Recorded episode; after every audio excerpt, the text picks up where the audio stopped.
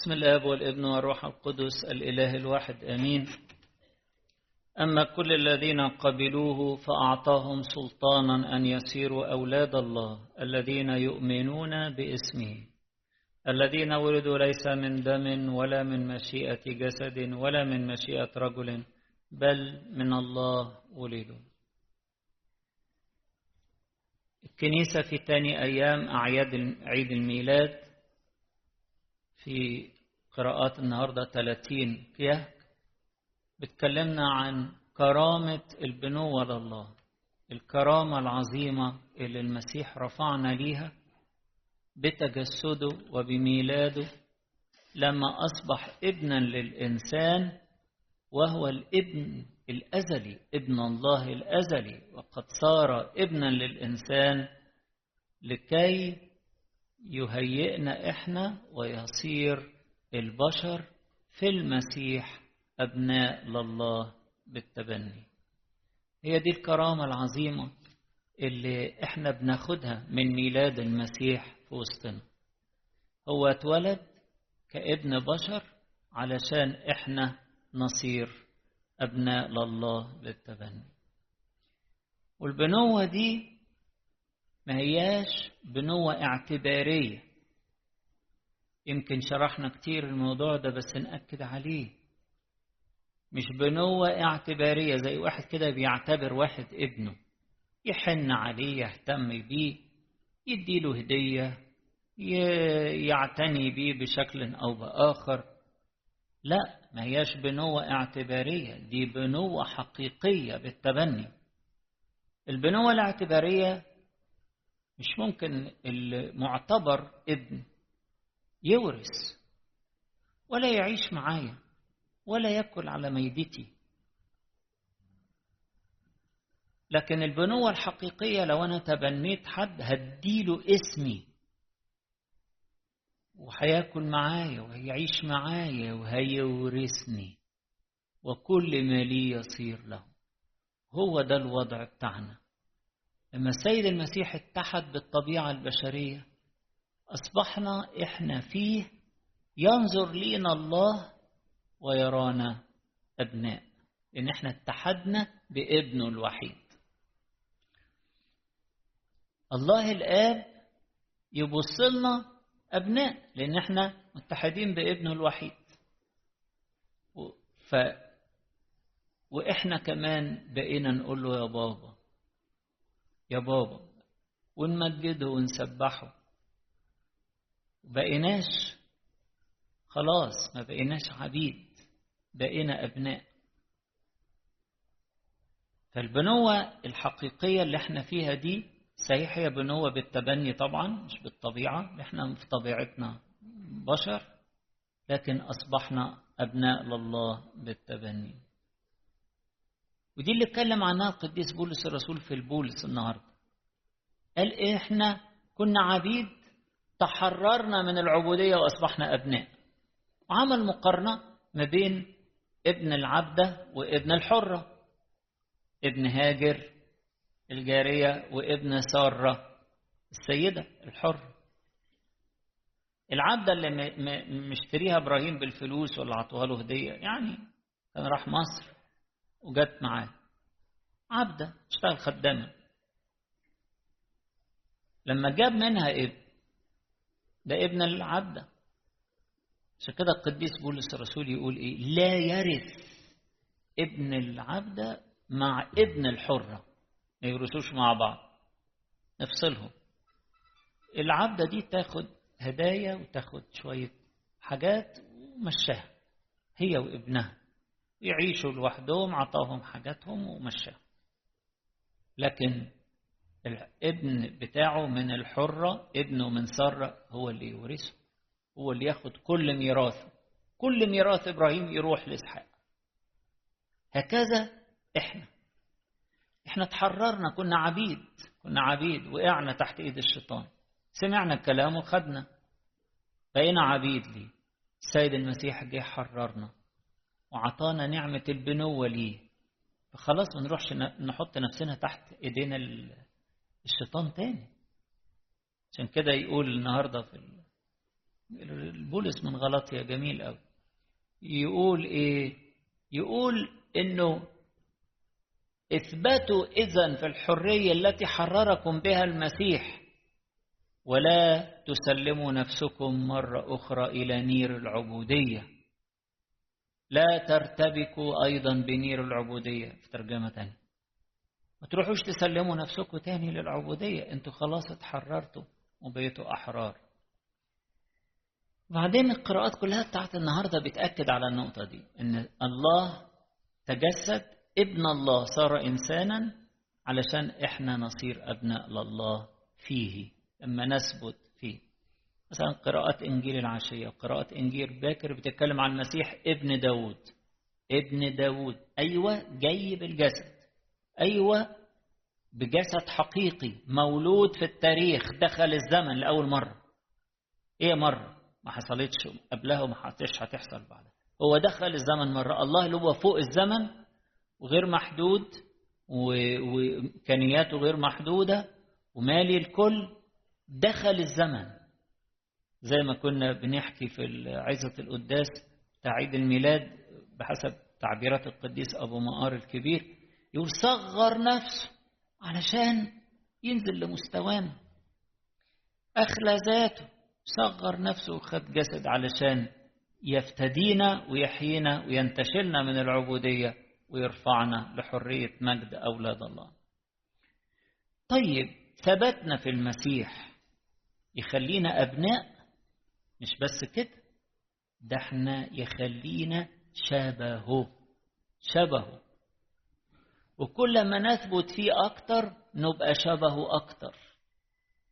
كل ما نصلي أكتر كل ما نتغذى بكلامه أكتر كل ما ننمو في المحبة أكتر كل ما نشبع بروحه وبنعمته أكتر نبقى شبهه شبهه. لكي يكون هو بكرا بين إخوة كثيرين. قديس بولس الرسول التعبيرات الجميلة بتاعته دي اللي يقعد يكررها. ويقول نبقى مشابهين لصورة ابنه. هدف ربنا إن إحنا نثبت في المسيح فنشرب من روحه فنبقى مشابهين لصورته. هدف الكنيسة. طبعا الكنيسة بتعمل كل الشغل ده. بتثبتنا بتغرسنا في المسيح بالمعمودية. بعدين تغذينا من على المسبح بجسده ودمه وتشبعنا بروحه وتشبعنا بكلامه. وبتنسكب في حب الخدمة على أولادها علشان يبقوا في النهاية شبه المسيح. قديس بولس الرسول النهارده بيقولها بعبارة مركزة بس عميقة جدا. يقول يا أولادي الذين أتمخض بكم حتى يتصور المسيح فيكم. خدمة بتاعت بولس الرسول والتعليم والصلاة والاهتمام بكل واحد ده بيتمخض. شوفوا بقى أوجاع المخاض قد إيه صعبة ومؤلمة. يا أولاد الذين أتمخض بكم لكي يتصور المسيح فيكم. مش هستريح غير لما يتصور المسيح فيكم. تبقوا شبهه. وصورته تنطبع وتظهر مشرقة مشرقة مشرقة فيكم. فثبتنا في المسيح يشكلنا على صورته. ثبتنا في المسيح ده محتاج مخاض صلاة وأمانة وحب ونمو في محبته في تنفيذ وصيته والتغذي على اللبن غير الغاش اللبن الدسم لبن الكلمة. الإلهية العقلي اللبن العقلي غير الغاش ده, ده, وصف القديس بطرس الرسول لكلمة ربنا يقول مسميها اللبن الدسم العقلي غير الغاش ونثبت في الحرية اللي حررنا بها المسيح وبيتمتع بها الأبناء. صورة المسيح تظهر فينا بقدر ما نثبت في نثبت في محبته نثبت في نعمته. قديس يوحنا النهاردة في إنجيله يقول كده. يقول في أنا آسف قديس يوحنا في رسالته الأولى اللي اتقرأ منها جزء النهارده في الإصحاح الرابع وجزء من الخامس. يقول إيه؟ يقول الله محبة من يثبت في المحبة يثبت فالله والله إيه؟ فيه. يبقى شبهه بيعرف يحب كل الناس حتى اللي يعادوه حتى اللي متعبين. حتى اللي بيجرحوه حتى اللي بيدوروا إزاي يعني يجيبوه الأرض. يحبهم. ما يعرفش غير إن هو يحب. والحب يغلب. محبة لا تسقط أبدا. اللي يسقط كل الشرور هتنتهي. هتنتهي تترمي في الزبالة. لكن المحبة لا تسقط أبدا. محبة هي اللي هتغلب في الآخر. بعدين الآية بقى الجميلة اللي إحنا بدأنا بيها دي نقف عندها شوية. هو جه لخاصته اللي هم اليهود وخاصته لم تقبل. وجاي للعالم كله بس بدأ بخاصته. بدأ باليهود. خراف بيت إسرائيل الضالة.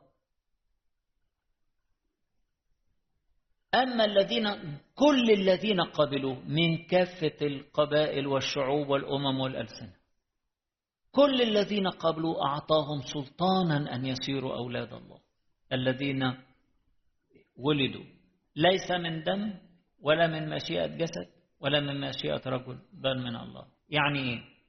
ليس من دم يعني مش زي أهل العالم. يقول لك دم من الجنس اللي شكله إيه وده الأصفر وده الأحمر وده الأوروبي وده الأسود وده أشكال. مش من جنس ولا قبيلة معينة.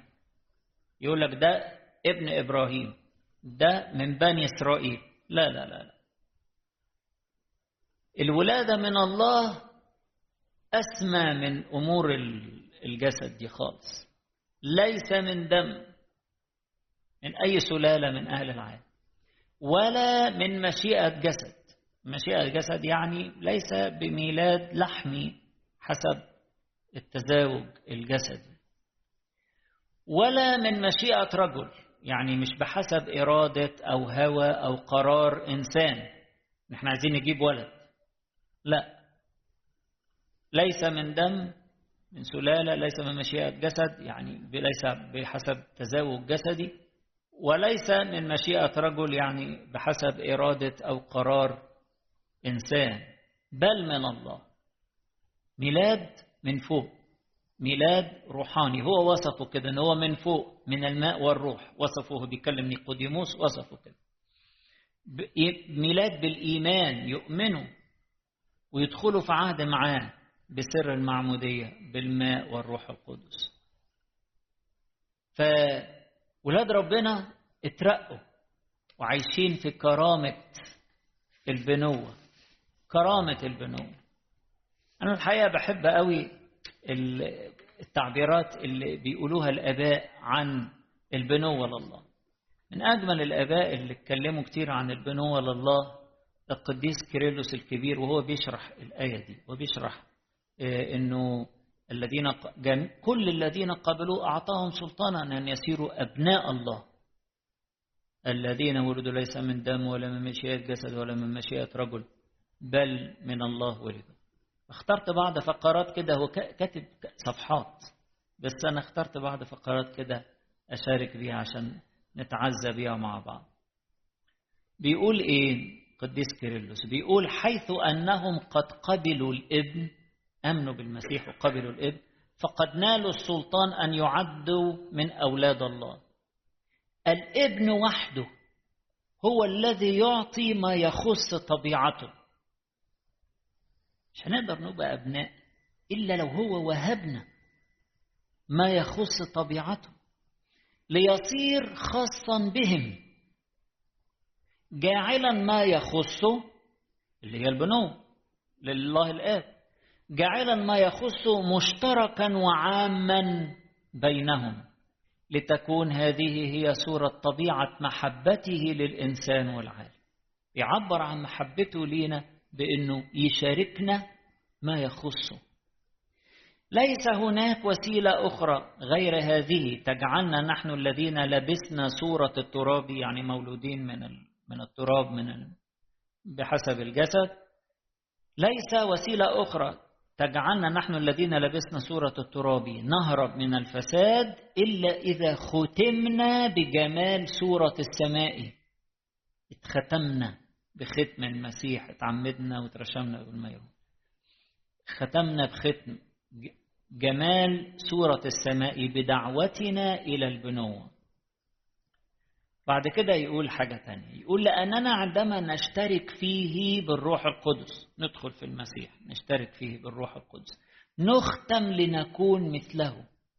ونرتفع إلى الصورة الأولى التي أخبرتنا الكتب المقدسة أننا خلقنا عليها. وبذلك نكون قد استعدنا جمال طبيعتنا الأولى وخلقنا من جديد الذين في المسيح هم خليقة جديدة على مثال الطبيعة الإلهية بقينا أبناء الله. خلقنا من جديد لنكون على مثال الطبيعة الإلهية ونصير مرتفعين فوق الأمراض التي أصابتنا بسبب السقوط. طبعا فاهمين الأمراض يعني أوجاع الخطية آلام الخطية أمراض الخطية. نبقى مرتفعين فوق الأمراض التي أصابتنا بسبب السقوط. وبعدين يقول إيه قديس كيرلس؟ إذا نحن نرتفع إلى كرامة أسمى من طبيعتنا. إحنا طبيعتنا أرضية. لكن كرامة البنوة لله الموضوع اللي إحنا بنتكلم فيه نرتفع إلى كرامة أسمى من طبيعتنا بسبب المسيح لأننا سنكون أيضا أبناء الله لما ندخل فيه نبقى أبناء لله ليس مثله تماما بل بالنعمة وبالتشبه به. إحنا بشر لكن بنرتفع وناخد كرامة البنوة لله نكون شبهه. ليس مثله تماما نكون أبناء الله. ليس مثله تماما بل بالنعمة وبالتشبه به. فهو الابن الحقيقي الكائن مع الآب منذ الأزل. أما نحن فبالتبني بسبب تعطفه. ومن خلال النعمة التي أخذناها. شرح جميل أوي. إذا هو الابن بالحق والطبيعة ونحن صرنا به أبناء أيضا وننال الخيرات بالنعمة دون أن تكون هذه الخيرات من طبيعتنا. يعني دي نعمة مضافة لينا. بسبب كل هذا ده بيشرح قديس كروس بيشرح الآية. أضاف الإنجيل أنهم أخذوا السلطان من الإبن أعطاهم سلطانا لكي يكونوا أولاد الله. فنالوا ما لم يكن لهم من قبل بواسطة نعمة التبني. وبدون أي تشكك يضيف ولدوا من الله لكي يوضح عظم النعمة التي أعطيت لهم ويجمع ذلك الذي كان غريبا عن الله الآب اللي هو الإنسان ليدخلوا في قرابة الطبيعة معه. بقينا في علة الله بقينا قرايب ويرفع العبد الإنسان إلى كرامة سيده. يرفع العبد إلى كرامة سيده بواسطة محبة الرب القوية للإنسان. شوفوا حب ربنا. رقانا إزاي؟ وقايل الحقيقة كلام كتير تاني بس عشان وقتنا. فاللي يقرأ كده حاجات شوفوا الآباء شرحوا لنا الإنجيل إزاي. يفرح ويتعزى جدا. أختم بعبارة واحدة يقول إيه؟ أليس واضحا للجميع أنه نزل إلى مستوى العبودية دون أن يفقد ما يخصه كإله بل مانحا ذاته لنا لكي بفقره نصير أغنياء. أخلى ذاته صغر نفسه. افتقر. لكي بفقره بتجسده وميلاده في وسطنا نصير أغنياء ونرتفع إلى فوق إلى شبهه أي شبه صلاحه ونصير آلهة وأبناء الله بالإيمان. له كل المجد والكرامة إلى الأبد. آمين.